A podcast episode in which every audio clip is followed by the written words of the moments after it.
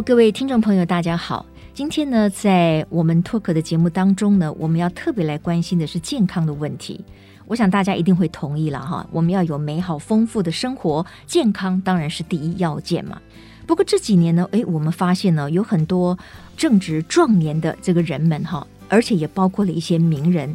都因为可能是心脏血管相关的疾病，结果意外的倒地不起啊，相当的令人遗憾。当然也让每一个所有的听众朋友觉得也非常的担心嘛。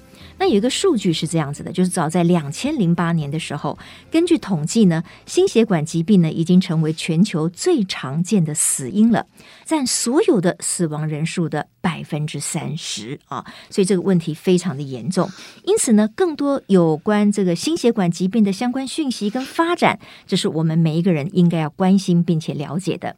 所以今天呢，我们也特别邀请到了台大医院心脏血管外科主治医师吴毅辉吴医师呢，来到我们的节目当中，希望帮广大的听众朋友们说明有关心血管疾病的危险。以及保健的这个资讯哈，吴医师您好，哎，您好，沈姐好，以及各位听众大家好。是，哎，我们知道呢，吴医师呢，他现在是台大医院心脏血管外科的主治医师啊。那么他的专长呢，在微创主动脉瘤腹膜支架手术，还有血管腔内呃微创手术，那也包括的主动脉的置换手术等等哈。同时呢，这个吴医师呢，他呃也非常专注国际学术的交流，因为我们知道整个的国际间。的医疗的这个科技哈，确实是需要这些专业的医生们的交流，才有办法提升自己本国的一些经验值的。那么我们今天呢，很高兴请到了这个吴医师哈，因为吴医师，我觉得最近因为实在太多不幸的例子哈，让所有的人一旦看到啊，哪一个人又突然之间因为心血管的问题就倒地不起了，所以让大家觉得很很惊惧哈，然后当然也也很遗憾。那首先我可以请教，就是说。我们知道跟心血管相关的疾病其实是分很多的，那我们一般民众其实也搞不太清楚。但是为什么心血管疾病好像很容易就造成猝死呢？这个要不要请您说明一下？是沈姐以及各位听众，大概解释一下哈，就是说我们其实我想大家很在意的，应该就是猝死的这件事情。猝死其实可以想象这个名词，就是说明明你没有什么问题，可是你在突然之间就呃离开了人世，离开了大家。那一般来讲，绝大部分猝死的原因不外乎是脑的问题，或者是心脏血管的问题。那脑的问题可以是中风或者是脑出血，那心脏血管的问题就是可以分成心脏的问题或者是血管的问题。那心脏的问题就是我们常见的所谓的心肌的梗塞，当然还有其他的问题，但是心肌梗塞一般来讲就是我们最常见的。嗯，那至于血管的问题，绝大部分会造成猝死的原因都还是与相关于主动脉相关的一些。疾病，嗯，那主动脉相关的一些疾病，在突然之间发生的，大部分就是我们所谓的主动脉的剥离。那另外当然是有一些我们所谓的主动脉瘤。那主动脉瘤其实一般的民众常常会有一些些误解，其实最主要是呃在这个中文的名词上的翻译的一个问题。那主动脉瘤其实定义上就是我们在我们正常主动脉的大小超过正常主动脉的直径的一倍半以上，我们就认为这个主动脉它是有主动脉瘤的形成。其实瘤瘤就是主动脉的扩大哦，就是它基本上扩大，它并不是我们一般讲的所谓的长了一个肿瘤，对对对对，一个 tumor 不是这样，一个 tumor 不是这样，因为最主要就是常常呃一般的大家的病患会误以为长了一个瘤，其实不是，它的问题就是这个主动脉扩大。那其实主动脉扩大，其实大家想一想，就好像气球一样，但气球越来越大，到最后一件事情什么，就是会破掉。嗯，那主动脉瘤到最后破掉，就是说这个中间其实有一点点感觉是像温水煮青蛙。嗯，所以温水煮青蛙是主动脉瘤的扩大，大部分的情形，它不会一天突然长大，嗯，它一定是慢慢慢慢随着时间的年纪慢慢慢慢变大，嗯，那其实在这个过程当中，其实病人绝大部分的病人是没有症状的。所以其实如果没有一个定期的一些影像学的检查，或者是一些理学的检查，其实一般来讲，这种瘤在你身上你是不太会去发现。其实即使很多恶性的这些肿瘤也是一样，很多人一发现的时候就是末期。为什么？因为它在你身上慢慢长的时候，你没有感觉。哦，这个所以这个其实到主动脉瘤也是一样的情形哈。那主动脉瘤当你大到某个程度的时候，你没有注意，在你做某一些动作或者是某一些行为的时候，嗯，它就会破掉。嗯嗯，那你可以想象，这就好像你家的大水管破掉，哇，这个时候就是所谓我们讲的所谓没有办法急救，对，就是灾难，对，就是猝死的原因。嗯，所以刚刚回过头来讲，就是一般猝死的原因，就是最主要的还是两个最主要的器官发生问题，就是啊，一个是脑。另外一个就是所谓的心脏以及血管。嗯，OK，那当然我们可以想象，心血管如果在一起的话，就是占了它三分之二。嗯，所以这个也是我们一般来讲猝死最常见的原因。对，那我我们其实会发现说，当然心脏我们都知道说，对我们每一个人的生命的维持是非常重要的嘛，它是至关这个重要的。那我们要不要请吴医师先帮我们复习一下整个心脏的结构？这样等一下您谈起来的时候，可能我们更容易理解。像心脏来讲，我们一般当然知道，就是说它有一个主动脉，就冠状动脉吗？是，是，是指那个冠状动脉吗？是，大概整个心脏学的解剖学的结构，大概一般的听众就想说，就是说，嗯、呃，心脏它就是一个我们全身最主要循环的一个帮浦，嗯，一个帮浦。很简单，帮浦就是说，它要把血液打出去，嗯、同样的，它也要把血液收回来。送回来。好，嗯、那送回来包括两种，一种就是说，我们身体，比如说我们平常组织使用过了以后，这些缺氧血把它送回来，这是一个。那另外一个，当然我们还有一个肺部的系统，我们要呼吸，呼吸的目的就是要把新鲜的氧气呀、啊、这些送到我们血里面，让我们心脏可以把这些新鲜的血打出去，然后供应我们身体的组织运用，然后再把这些废血回收出来。是，所以其实心脏整个的功能来讲，就是一个一个把好的血打出去，然后把肺的血收回来，然后在这个中间，它有另外呃，我们叫做左心室、右心室的差别，就是说一边是收废血，但是一边是收。呃，我们经过肺脏呃重新置换过这个氧气的血回来，嗯嗯，好，所以基本上心脏就分成左边、右边的的意思就是在这里。嗯嗯，那我们刚刚讲说心肌梗塞或主动脉剥离，那整个解剖学就是说，我们心脏当我们要打出去给全身的这个新鲜血的这个循环的时候，这个管道就是我们所谓的主动脉。嗯，主动脉其实有一点点就好像是。贯通我们台湾从北到南的高速公路。OK，它这一条高速公路，它其实很大很直，它应该是要不能够阻塞什么什么。然后在每一个交流道，从台北、桃园、新竹、台中，会有交流道出去。嗯，那这些交流道出去，就是说，其实当我这一条血管送到全身各处的时候，它都会有一些交流道，让你把血送到更小的村庄、更小的地方去做循环。嗯嗯嗯。哦，然后最后再一起收回来。收回来的意思就是说，好像我们就一个是南向，一个北上的。意思了，那我们先南下就是把血送出去，北上就是把它收回来啊，所以其实有一点点这样子的概念。嗯，那在整个解剖学当中，心脏的本身供应的血管就是我们所谓的冠状的动脉，它其实就是我们这个主动脉的第一条的分支。嗯，就是这个这条高速公路里面的第一条分支。OK，那这条冠状动脉基本上就是分左边跟右边。嗯，在绝大部分的情形下，我们一些呃非常例外的 case，我们就非常少的 case，我们就不说。但是原则上就是分左边跟右边。嗯，嗯，那我们讲的心肌梗塞，指的就是这两条的血管，嗯，里面一条或者是两条发生阻塞。嗯嗯，哦，那当然所谓的左边的冠状动脉，它其实到最后又会分成两。两条哦，应该也不是到最后，它一开始就会分成两条，一个叫做我们叫左前降支，另外一个叫左回旋支。那这两条也是一个相对主要的供应这个我们心脏的呃血管。那右边的冠状动脉大概就是一条供应这个右边的心脏，就可以想象一个供应左边的心脏，一个供应右边的心脏。嗯嗯。那心肌梗塞就是在这整条路的过程当中有发生阻塞，嗯，然后造成你的心脏。得不到足够的氧气，得不到足够的养分，然后它的这个整个这个帮浦的功能发生问题，嗯，那这个就是所谓的心肌梗塞，这个就是我们一般常见的猝死原因之一。OK，那我刚刚讲的主动脉，主动脉就是我刚刚讲，就是说从心脏出来最大条的血管，这条血管其实非常的长，从心脏出来以后，一直往头的到我们胸部的这个顶端。那你可以想象，我们胸部顶端，然后它会怎么走呢？其实我们的腿是在。哦，我们这样讲，腿是在下，在在下面嘛，哈、嗯，所以有一点从北到南，它到北到南的时候，它这个时候会转了一百八十度的转弯，嗯，把这个整条的血呢往下走，哦，所以其实这个主动脉其实从心脏出来以后，它会先往头部的方向走，然后到了我们胸腔的顶端的时候，它这个时候它会转了个一百八十度的弯，然后把这个整条的大血管往下走，供应我们的所谓的肚子。供应我们所谓的下肢、下肢哦，我们的肾脏这些的的血管，所以这一整条一直到我们所谓的腹部的主动脉的远端。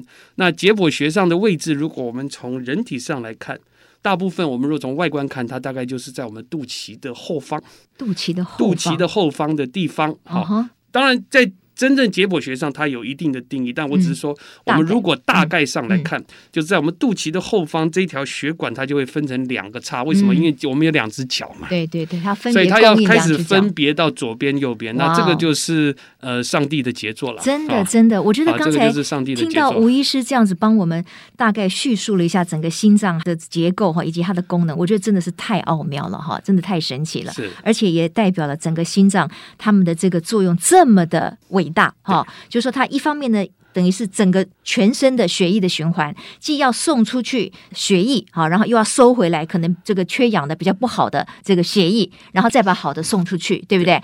那您刚才用了一个高速公路的比喻啊，那我听懂了哈，就是说高速公路对不对？从北贯通到南，然后中间有很多的交流道，那我听起来也觉得就是说，哦，那这样子呃，难不成我们所有的交流道？整个这个高速公路全部都要畅通无碍，心脏才是健康的嘛？那这样子挑战也很大啦，尤其是随着岁月啊，我们使用的时间，我们也不知道哪个交流道可能阻塞啦，这怎么办呢？是这个呃，沈姐讲的其实没错，其实这个整个高速公路就是要通的，嗯，它就是要通的。但是其实上帝给我们在造物的时候，其实相对来讲，所谓通，它不需要百分之百通。它也许百分之五十的通，病人也不会有症状，可能关闭了一线道还可以，对对对，还有一线道可以用，还可以走，勉勉强强让你用，够了，够了，够了。嗯哼。那但是你如果全部关闭或关闭到只剩半线道，你车子都过不去的时候，那不行，那不行，那这个就会发生问题。嗯。这个就是所谓的主动脉的狭窄，当然大部分的情形就是随着我们年纪的增长，这种就是所谓的退化性的的疾病。嗯，那包括我们一些高血脂啦，嗯，那高胆固醇啦，高血糖，或者是甚至抽烟这些问题，都有可能造成你这条高速公路的狭窄。嗯，那你可以想象，高速公路如果都会狭窄。其实你可以想象，这些小的交流道它狭窄的机会就更大。对，所以可以想象，心脏的血管为什么相对来讲这么容易呃属于这个猝死的一个一个高危险区里面的高比例？嗯、最主要是就可以想象它的血管的大概大小，一般来讲我们可以想象，就是说再怎么大，大概用四毫米，四毫米的意思是四米里。最多了，最大就这么大了。大概一般来讲就是两三米、三米里、三点五米里，大概这种的大小是很细的。所以你可以想象，这么细的血管让你用了七十年、八十年、九十年。嗯，所以的确。怎么样保养它？我想这个大家都是需要呃呃去思考的。它这个血管不是想象那么大。嗯嗯。那当然主动脉相对大一点。我们大概主动脉的大小一般来讲就是三公分，哦，三点五。那一直从越近端到越远端，它会相对小一点。到肚子的它大概一般正常的 size 就是两公分左右。嗯嗯嗯。所以其实大家也要想想，就是说在我们这么多年的生活当中，怎么样去保养这个血管，不要让它狭窄。那这个也是其实也是。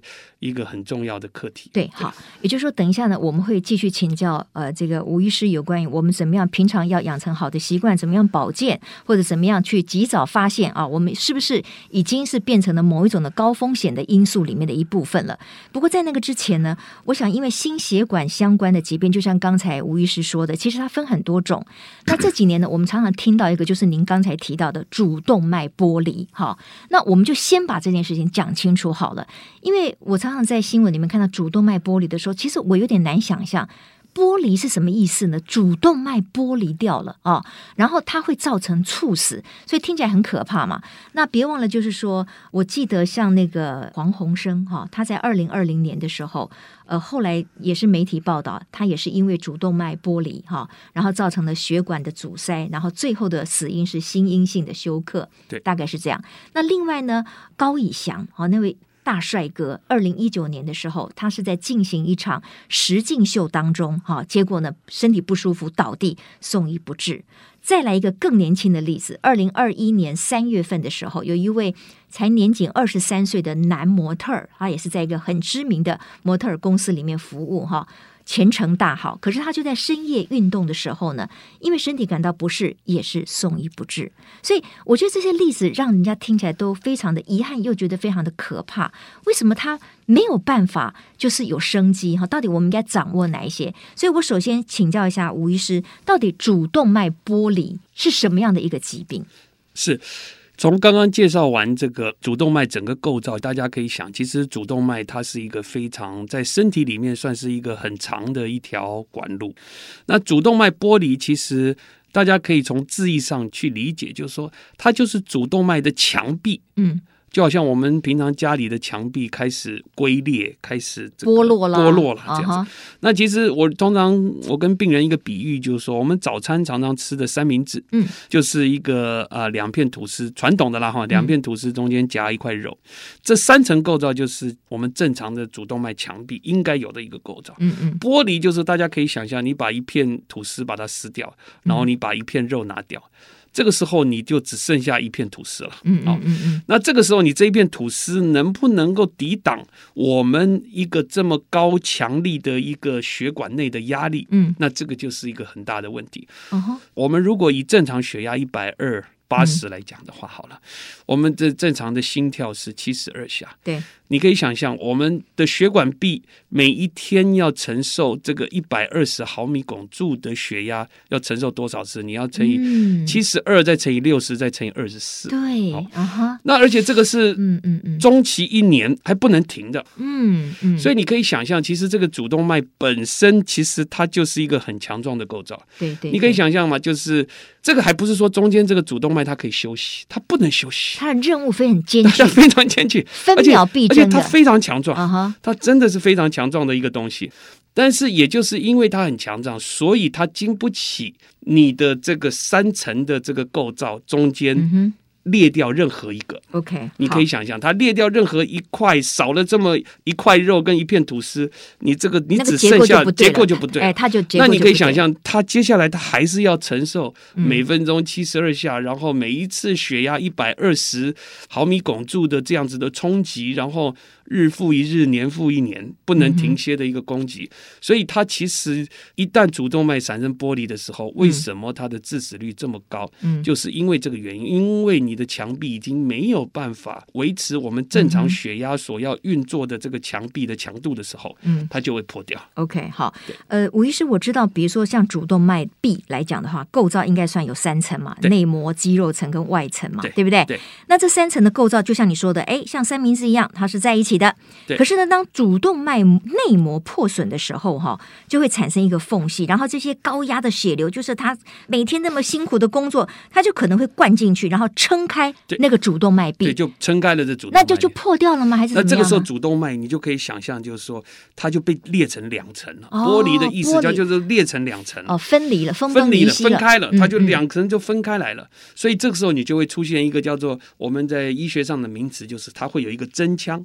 一个假腔，嗯嗯，所谓真腔就是本来这个血管只有一个腔室，对，要走的叫做真腔，嗯，那因为你内膜破裂以后产生了一个本来不应该要有的通道，一个通道，嗯，它就变成假腔，嗯，对，所以大部分会破裂，就是因为这个假腔，either 是要么就是它造成了这个假腔剥离到。我刚刚讲的这个交流道了，嗯，比如说你是肠子的血管、肾脏的血管，或甚至头部的血管，是。那去影响到你真腔的血流的时候，嗯，这时候你你你你侵犯到哪个部位，那个部位的器官就要开始发生问题，啊哈，哦，那再来就是说，你这个假腔里面，通常这时候你因为你的假腔是本来就不应该要有的的一个空腔，这时候就是我讲的，它的墙壁就只剩下一片土司了，薄薄的，薄薄的。所以这个时候里面的压力，假设即使它跟真枪的压力一样的时候，这个薄薄的这一片土司啊，它就没有办法支撑这个压力，它就会破掉。OK，所以猝死常常就是因为这个、嗯、这个、这个、这个、这只剩这一片的土司的这个墙壁破掉了，抵挡不住，抵挡不住。那那那这个大动脉破掉，这个大概就是没有办法收拾，嗯、因为你可以想象，所有的血都在里面，全身所有的血都在里面。OK，那为什么会造成这个主动脉的内膜破损而造成的剥离呢？是这个我们事先可以知道，我们可以感受得到吗？是。这个基本上我们要分作就是是几个层面来看，就是刚刚呃沈姐提到的一些相对比较年轻的这些知名人士，他们产生这样的疾病，绝大部分年轻人会发生这个问题，绝大部分都还是本身第一个，大部分应该有所谓的家族史，意思就是说体质啦。我们如果从比较俗语的说法，就是你的体质有这种体质，这是第一件事情。第二件事情。比较科学的，就是说，在我们现在比较科学的时代，是我们可以找出某一些你有一些基因的突变，这些基因突变不会造成你立即的生命危险，比如说，他就他还是可以照样跟大家一起生活。可是这些基因的突变会造成你所谓的我们所谓的组成这个主动脉壁。墙壁的这一些组织，它其实是比较脆弱的。嗯，然后白话文来讲，就是说这些组织比较脆弱。所以，当你也是同样的每天在承受这个一百二十毫米汞柱，然后每天七十二下这些高压的动作的时候，嗯。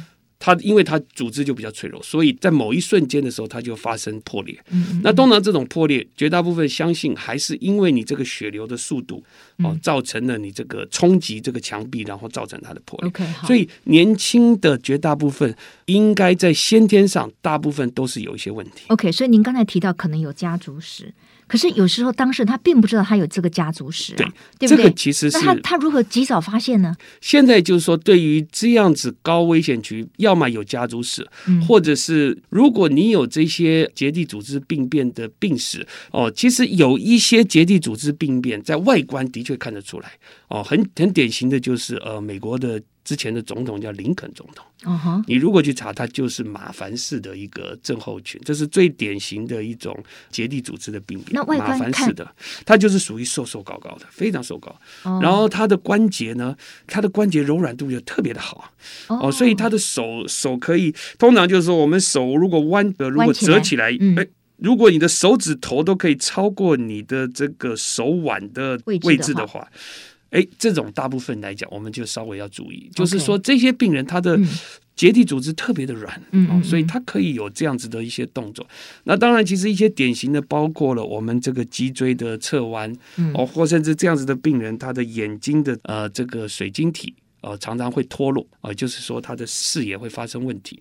哦、呃，事实上是一些典型的例子是可以看得出来。嗯、当然，你问我有没有非典型的例子，从外观看不出来的，也有，也有啊。那有些人是说，哎，真的从外观看起来很像，嗯、可是你去从基因检测，哎，发现他，哎，他基因没有问题。有没有？也有，所以目前来讲，这个我们只能说它还是一个某些程度上未知的领域。但是现在是可以做得到的，就是说，一旦你如果被检测出来以后，现在的做法是你长期的追踪。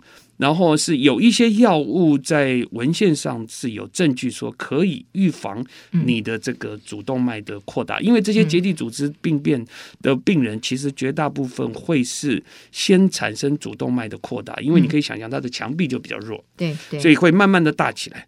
那在大起来的过程当中，在某一些。我们有一个叫做阀值，阀值的意思就是说，大到某个程度，现在是有一些规范，就是说，大到某些程度，你这个时候你在你还没破掉以前，我们就要把你换掉了。哦，这是要预防性，就是预防性的手术，在你还没破掉以前，因为我们就流行病学的资料告诉我们，这样子的病人，他的主动脉在多少以上，他就很容易发生问题。OK，好，吴医师，我我觉得我们可能要慢慢讲哈，让这个听众朋友可以听得比较清楚，因为您刚才从主动脉剥离，然后你。讲到了主动脉瘤这件事情，对是不是？对，OK，那基本上他们是不太一样的嘛？是，是不太一样。好，那我们如果先回到这个主动脉剥离这件事情哈，对，您刚才提到了说，可能如果他比较年轻的话，他可能有家族史。那年纪本身会不会也是一个因子呢？就是如果他年纪大了，也许他主动脉剥离的机会也会产生。是的。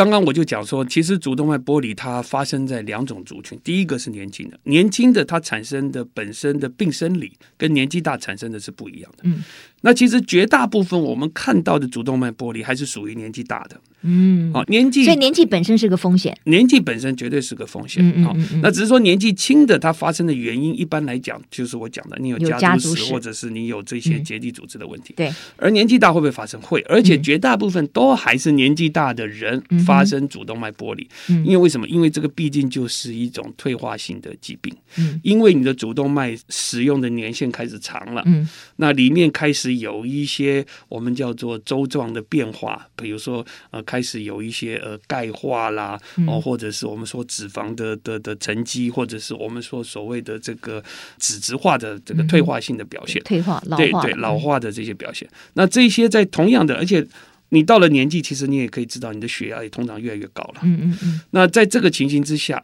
在老人家发生的绝大部分高血压本身。一定是最大的危险因子，嗯，因为你血压越高，你可以想象你这个冲击力就越强。嗯，那对于一个使用很久的一个血管壁来讲，它发生病变或发生破裂的机会，嗯，就相对来讲比较大。这就是为什么这个年纪大的人要非常注意自己的血压，对不对？尤其是如果你是高血压的患者的话，你是要去治疗你的高血压的哈，因为它可能会引发刚才吴医师提到的那些其他心血管的相关疾病嘛，哈。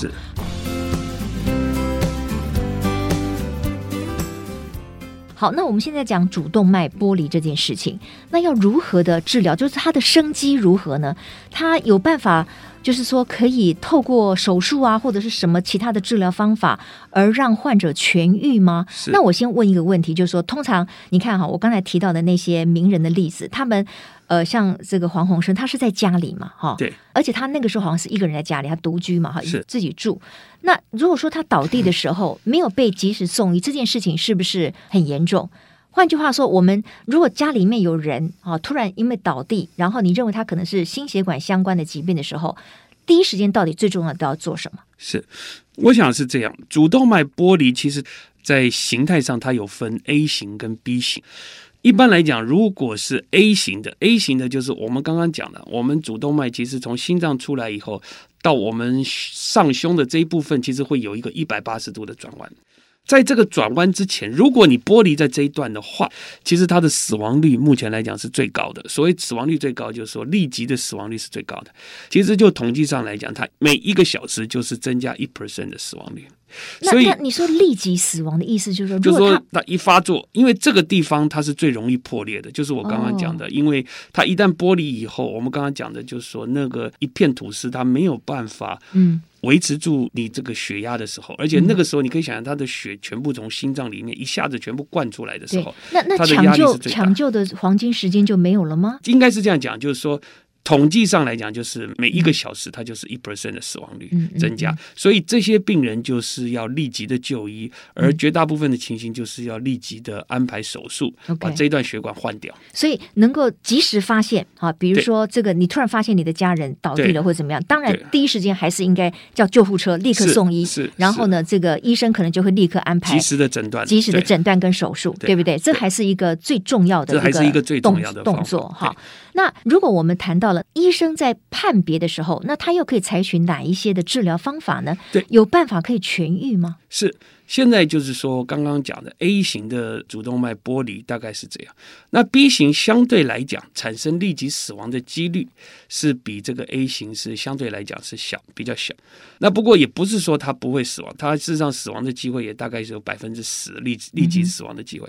那只是说传统大概三十年前，不管 A 型或 B 型，大概你治疗的方式只有一种，叫做手术。手术。因为大概三十年前 B 型的这个定义 B 型的定义就是我刚刚讲过，我们经过头。以后不是转了一百八十度？对，这个是 A 型，就是在一百八十度以前这一部分有侵犯到这一部分的大血管，我们就叫它 A 型。嗯哼，那 B 型就是你只侵犯到转过一百八十度以后的那一段，嗯，那一大段啊，其实那一段其实相对来讲是最长的，那一大段我们叫做 B 型。哦，那在统计上来讲，B 型大概立即会有死亡的风险，大概是百分之十到二十左右。嗯哦，嗯那其他的会变成慢性的。我们先不讲慢性，我们先讲急性的时候，因为大家比较关心的是猝死的问题。对，对那在以前大概三十年前，不管你 A 型或 B 型，你只有一个选择，叫做开大刀，然后把整个主动脉换掉。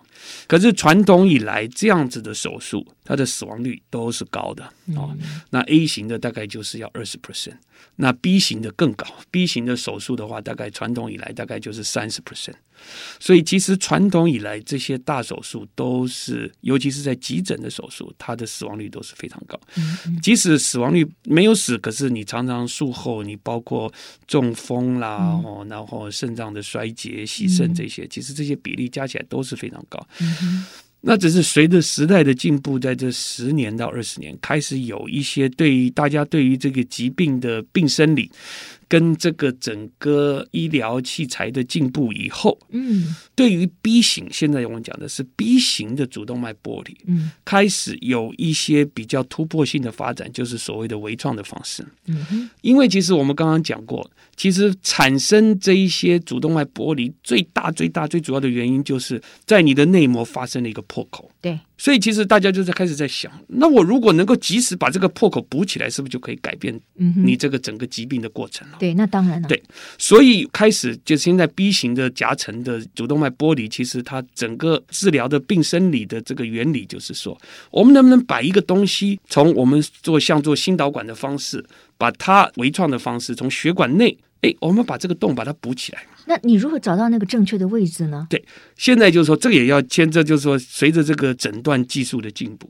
现在的电脑断层跟二十年前的电脑断层是不一样，不一样，不一样，是完完全全不一样的。以前的二十年前的电脑断层，这样讲好了，以前二十年前觉得电脑断层好像是一个很高科技，然后甚至不是每一家医院都有。现在其实你只要是一般的医院，大概电脑断层是一个标准配备了。是是。那再加上现在的电脑断层的技术的进步，包括它速度的快。那第二个就是说它的这个准确性，所以事实上在电脑断层上，我们就可以看得到这个破口在哪里。嗯，哦，所以其实现在的电脑断层已经可以让我们分别出这个破口在哪里。所以先用电脑断层去找出来正确的位置，然后再用你所谓的什么微创手术。对，这个微创手术就是说，他们现在就是说，随着科技的发展，他们做了一个像人工血管，但这个人工血管呢，已经不是我们传统说缝的一条血管，嗯，它是外面呢包覆着这些一些呃，我们叫做太空金属，就是所谓自膨式的一些支架。粘在上面以后，它变成一个可以从血管里面缩的很小，然后到了血管以后把它打开来，它变成跟你血管一样大小，甚至可以更大的一个、哦、一个人工血管。然后呢，你就可以想象，就是说，呃，我常常跟病人比喻，这叫什么呢？就是我们平常在修大楼的水管。嗯，假设你大楼水管破掉怎么办？你不太可能把每一户每一户的墙壁敲开来去换。这个他们以前就有一个技术叫做套一个内管在里面，嗯，就是从你的这个这个水管里面呢，在里面再放一个新的水管，嗯，啊，就把这个破洞补起来。对，啊，其实这个概念就有一点点像现在这个呃微创手术的概念，但是它是只是一段，不是全部，不是全部。对，大部分现在我们的治疗就是说，最主要就是把这个原发的破口，嗯，就是我刚刚讲的最早发生的那个破口，最近端的那个破口，嗯，把它补起来。嗯嗯，那事实上，现在这个有一点像套内管的方式，就是我们从血管进去以后，我们把这个自膨式的支架，在你找到适当的位置的时候，把它张开来。那这个时候，你这个人工血管就把这个破口把它堵起来了。嗯嗯嗯。那这个时候，你整个发生疾病的原因解决以后，嗯，事实上你就有可能用微创的方式来解决这个病人他现在最棘手的问题了。那像这样子的微创手术，在台湾已经很成熟了吗？已经蛮成熟的。的成功率是多少呢？哦，现在大概一般来讲，哈，就是说，如果胸主动脉支架的话。一般它的死亡率大概，如果我们说以前开放手术大概三十 percent，现在大概就是五 percent 左右。哦，降低大概降低非常多。这个你如果以倍数来讲，就至少降低六倍了。哦，对对对。所以现在大概这个整个的微创的治疗，事实上是比起开放手术，尤其实，在降主动脉，我们就是我刚刚讲的，过了转了一百八十度弯以下的这一部分的血管，事实上是已经改善太多了。所以从以前的治疗指引，以前的治疗指引对于这些我们叫做就是复杂性的这个降主动脉的主动脉剥离，就是我刚刚提的 B 型的降主动脉剥离，我们复杂性指的是说它。发生的时候，它就有一些呃，我们叫做危及生命的状况，就是我刚刚讲的，嗯、可能它就快要破掉了。对啊，这些情况的时候，这个目前的治疗的指引都是以微创手术作为第一优先的选择，除非你不适合。那既然它是微创，所以等于就是说，它的手术的伤口是很小的，很小的。对。那这个当然跟传统的手术，传统手术是要开胸腔，对，就是叫不只要开胸腔，你还要做体外循环这些，所以这个比起传统手术的确是简化非常多。所以而且它愈后也会更好，是这个意思吗？呃，其实愈后是这样，因为我们治疗其实一个概念就是说，我们虽然现在是呃用比较简单的方法，但是不要忘了，我们治疗的疾病还是一样的。所以愈后其实还是牵扯到很多，包括这个病人本身的状况，哦嗯、病人的整个的这个疾病的侵犯的范围。嗯、所以愈后我我倒觉得说，长期的愈后可能手术跟支架不见得说支架会比它好，可是，在我们急性期，或者是说在整个的这个治疗的方式，事实上啊、呃，微创手术。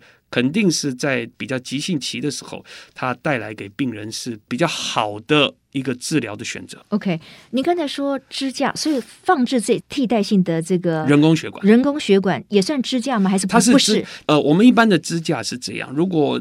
这个支架跟我们一般讲的，就是说，呃，放在阻塞性的血管的支架不太一样。嗯，嗯，就是说，一般来讲，我们比如说心脏，大家常常听到说，哦，心脏血管里面放支架。嗯，那那个支架的目的是把狭窄的。把它血管把它撑开来，嗯，对，我的形容词叫做它是穿衣服的支架啊。这个支架的目的是要把那个破口把它补起来。对对，不一样，不一样。它是它是一个穿衣服的，原来的问题也不一样。它只是用支架的一种形态把人工血管放进去。了解了解，OK，而不是我们传统的。你可以想象，比如说血管的缝合，就是你要一端缝缝起来，就好像我们缝衣服把它缝起来，那另外一端把它缝起来。好，那我还有一个问题就是说，您刚才说的这个主动脉剥离之后，我们可能采取的这个就是微创手术，然后把那个人工血管把它置入，对不对？对，就等于把那个洞给补起来。把那个洞。那通常是最好在多久的时间以内来执行这个手术，它的成功率是会更好的。好，这就有关于就是说，可能家属啊，或者是紧急送医这件事情嘛。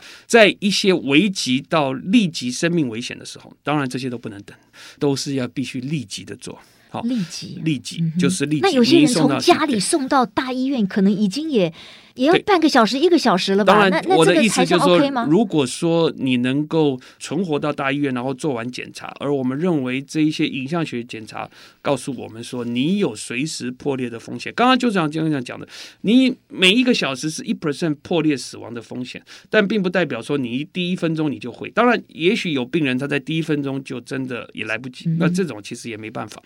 但是只要你能够送到医院，能够被检查出来以后，在影像学上，我们的确。确实可以判断说，你这个病人需不需要立即的做手术。OK，所以在降主动脉这一块，在这样子的情形，你认为说，我们认为说你有立即破裂死亡的风险的时候，这个时候你就是必须要立即做手术。嗯，那但是你问我说，哎，是不是有一个好的时间的 window，可以让病人等到超过某一个时间以后再做，也有它的好处？的确是有的。嗯，所以我们后来发现，就是说这些病人在长期的追踪以后，哎，开始这些病人，有的人是几周，有的人是几个月，有的人是几年，当然也有一部分人，也许终其一生。都不会发生变化，不一定。Oh, OK，那但是现在的问题是谁会在几个礼拜、几个月或一两年以后发生变化？目前我们都不知道。嗯嗯嗯，我们只知道有一些我们叫做高危险因子，比如说你破的洞比较大。嗯，哦，你可以想象，你破的一开始破的这个口超过一公分，我们认为它将来变大的机会就比较大。嗯，哦，或者是说你来的时候，你的主动脉的大小。就已经超过四公分了哦，这个就我们也认为你是高风险。那对于这些病人，虽然急性期的时候你不会发生生命的危险，可是现在越来越多的资料告诉我们，你这些病人还是要早一点做治疗，对于长期的预后比较好。所以呢，所以通常这些病人我们就会等。等了两个礼拜以后，两个礼拜到三个月中间有一个好的 window，这个 window 的时间让我们来做支架的治疗，嗯、对它长期的预后是比较好的。OK。好像还有一个概念，就叫做主动脉置换嘛，哈，这个好像是一个预防性的手术嘛？主动脉置换其实就这个字义来讲，就是把主动脉换掉。那这个就是我们传统的开放式的手术了。就是说，它即使没有发生剥离，也没有发生什么肿大，然后患者可能也没有什么不舒服，对，就要采取这种预防性的。呃，在正常情况下是不会做。对，刚刚我讲说是什么样的病人会做，就是如果你是有一些结缔组织。病变的病人，嗯嗯嗯，因为结缔组织病人病变，就是说，假设我们正常的情况下，我们一般认为说它是五公分以上，我们认为这个主动脉哦已经大，你可以想象，本来正常在三公分，变成五公分，你大了将近一倍以上的时候，这样子我们认为这些主动脉比较容易破掉，嗯嗯。但是对于一些结缔组织的病人，就是刚刚有提到，因为他的墙壁本身就比较弱，对，所以他不需要等到五公分，他等到四公分、四点五公分的时候，他就比较容易破掉了，嗯嗯嗯。所以这些病人，我们。最终，最终发现他变成四点五公分的时候，嗯，这个时候我们就会建议病人，你现在就把这个你本身先天条件就不好的血管把它换掉，嗯，所以在这种情形，我们才会建议这样子的病人，嗯，做这样子的手术。当然，这个都是需要医生非常详细的评估了，对，好，因为就像您说的，不会有人没事去去做一个手术哈，一定是非有他不做不可的这个原因，他绝对是利大于弊。那经过医生的这个详细的评估，才会做可能的这个建议。哈，那就是说，刚才提到的那个主动脉剥离的这个手术的这个治疗，这个是健保有给付的吗？对，现在是健保都有给付了。嗯嗯嗯。呃，现在是二零二二嘛，哈，嗯嗯，我记得是二零一四年的时候健保就开始给付，对，二零一四一五的时候差不多，嗯，所以已经给付好一阵子了。OK OK，好。是。那当然了，我这样子听起来哈，我觉得心脏血管相关的这个疾病，尤其是我们今天主要提到的主动脉剥离或者是主动脉肿大的这个主动脉瘤哈，其实有的时候都是来势汹汹，就是让人根本措手不及。所以平常的保养，我们要预防不要有这种所谓主动脉剥离，应该是最好的哈。嗯、那最后是不是也请吴医师提醒我们大家，我们应该做哪一些事情？要如何保健？如何保养我们的身体，让我们可以真的稍微远离这些心血管的疾病？是，所以我想最主要是这样，就是说刚刚讲的主动脉，就是我们要找出主动脉剥离的风险族群。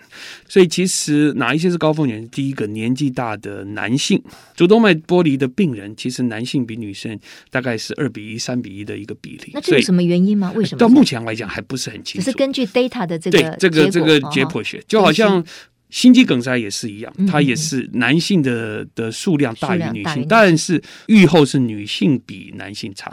哦，所以这个这个是有趣的事情哈。那这只能说从流行病学上的统计告诉我们，这是第一件事情。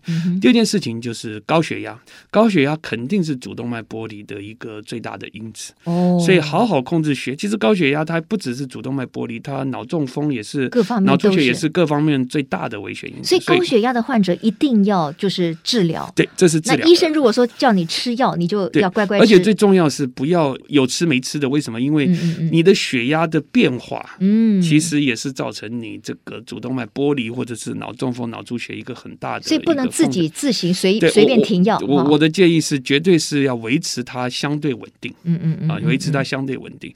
那第三个就是抽烟，抽烟，对，抽烟绝对还是。这一些心血管疾病，包括主动脉，包括心脏，包括脑中风，一个最大的一个危险因子，甚至肺癌。嗯嗯。所以，其实抽烟本身这个东西还是一个一个最大的危险因子。第四个，家族史，它大部分的情形的确，就流行病学上来讲，有家族史的病人。你发生的机会就是比别人大，就好像肝癌一样啊，很多癌症其实也是一样。对，好，然后第五个就是说，呃，如果你有所谓的三高，嗯，你的确也是要一般比一般。三高就是高血压、高血脂、高血糖、胆固醇啊，高血糖。对对对，所以这些你都是要注意。那第四个就是说，在日常生活上，呃，在文献上来讲，事实上告诉我们，就是说举重这个动作，大家要非常注意了。哦，举重本身，不管是在年轻人或者是老人。它产生主动脉剥离的机会相对来讲是比较高的，因为你可以想象举重，当然这个举重其实一般来讲有一定的定义，就是我们所谓的三十磅，就是我，一般三十磅就是我们所谓的十六公斤了哦。嗯就是说，你一下子你可以想象，你一下子把一个这么重的东西从地上举起来的时候，事实上。你的血压的这个暴冲啊，我们用比较白话叫暴冲。暴冲，事实上你可能一下子从一百二变到两百。OK，那这个就危险。所以其实这个就危险了。对，所以事实上哪一些动作会造成这个主动脉剥离的一个危险因子？其实举重是一个很大。那如果举重不好的话，那提重物也不好吗？相对来讲，就是说你如果是一个长期性，所谓举重最容易发生的是在那一个刹那。一刹那，OK。所以其实反过来讲，你可以慢慢从五公斤、六公斤、七公斤、八公斤，慢慢的，对，那就好像跑步一样，你长跑跟短跑实际上是不一样的哦。你用的肌肉跟你的这个肺活量跟你的这个，你跑百米跟跑马拉松是不一样的意思。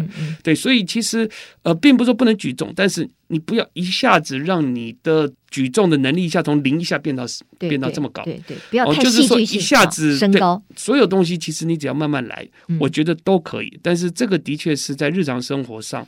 呃，是一个需要注意的了哈。嗯嗯。那年轻人其实当然，我觉得就是讲的，你如果呃你有这个结缔组织的病变，或者是你有家族史，同样的你也不要去做举重的这些动作。是是是。是今天呢，我们非常感谢这个台大医院心血管外科主治医师吴义辉吴医师哈，帮我们分享了这么多哈啊，我觉得谈到了这个医学的保健，谈到了这个我们健康相关哦，真的就是有聊不完的话题，而且还好想要继续再问哈。我们希望以后呢，呃，有机会呢再请吴义辉医师回到我们节目当中来，因为你看我们今天主要的就谈了个主动脉剥离跟主动脉瘤，对不对？那心血管相关的包括心肌梗塞啦。啊，或者是说，我们到底在平常的生活习惯里面，哈，可以怎么样的多注意？我我相信还是有很多的资讯可以提供给大家的。但是今天很丰富啊，我们也希望呃各位听众朋友，虽然我们今天录的比较长，也许大家呢可以听完一段以后呢，然后我们接下来继续把这整集都听完，相信各位收获一定会很大。